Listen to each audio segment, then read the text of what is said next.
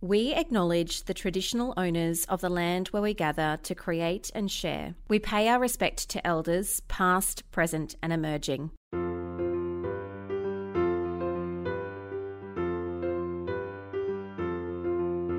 Hi there, my name's Bronwyn. Do you love learning? Me too. Let's learn together. This is the Love Learning Podcast by TeachStarter. It was an ordinary Saturday when Billy and her father decided to do some baking. Billy collected all the ingredients from the cupboard and set them down on the kitchen table flour, ginger, cinnamon, butter, sugar, eggs, and syrup. Anything else, Dad? Billy asked. You've got it all, Bill. Let's get started, he replied. Billy and her dad began stirring and turning the ingredients to make the dough.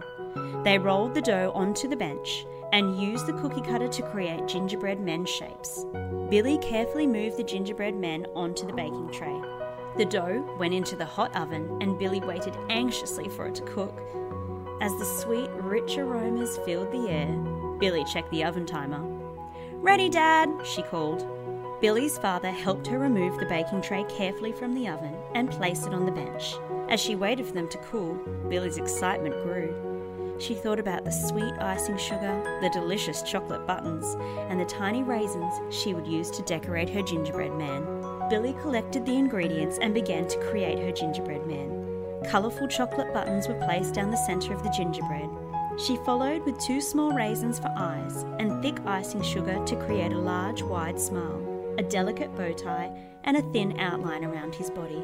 Billy looked upon her creation with pride and set the gingerbread man aside. She couldn't wait to enjoy him as an afternoon snack. As the gingerbread man saw Billy leave the kitchen, he peeled himself off the baking tray and jumped down onto the kitchen floor. There was no way he was going to be eaten by this little girl. He knew he must make a run for it. Peering around the kitchen wall, the gingerbread man saw the swish of the dog's tail as it glided by. He waited for the threat to pass, and then he scampered out to the living room. From here, he could see the doggy door and knew that could be his chance. The gingerbread man lowered his head and ran as fast as his legs could take him. He dived out and landed on the front porch with a thud. Dusting himself off, he jumped into the front hedges. The gingerbread man looked at the enormous houses to the left and right of him. They would be far too dangerous to hide in. He looked around and in the distance could see the park across the road from the house. He knew if he made it there, Billy would not be able to find him and eat him. Across he ran, jumping over the small stones and skipping around potholes.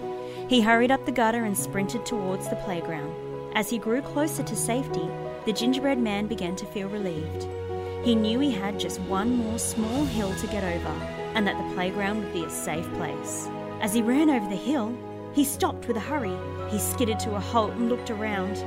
To the right, he saw a rushing creek flowing around large rocks and hollow logs. A huge brown fox that had been stalking through the forest with an arched back and foam at the mouth was prowling to the left. Running towards the fox was not an option. Crossing the river seemed impossible. Surely he would crumble in the water. What was he to do?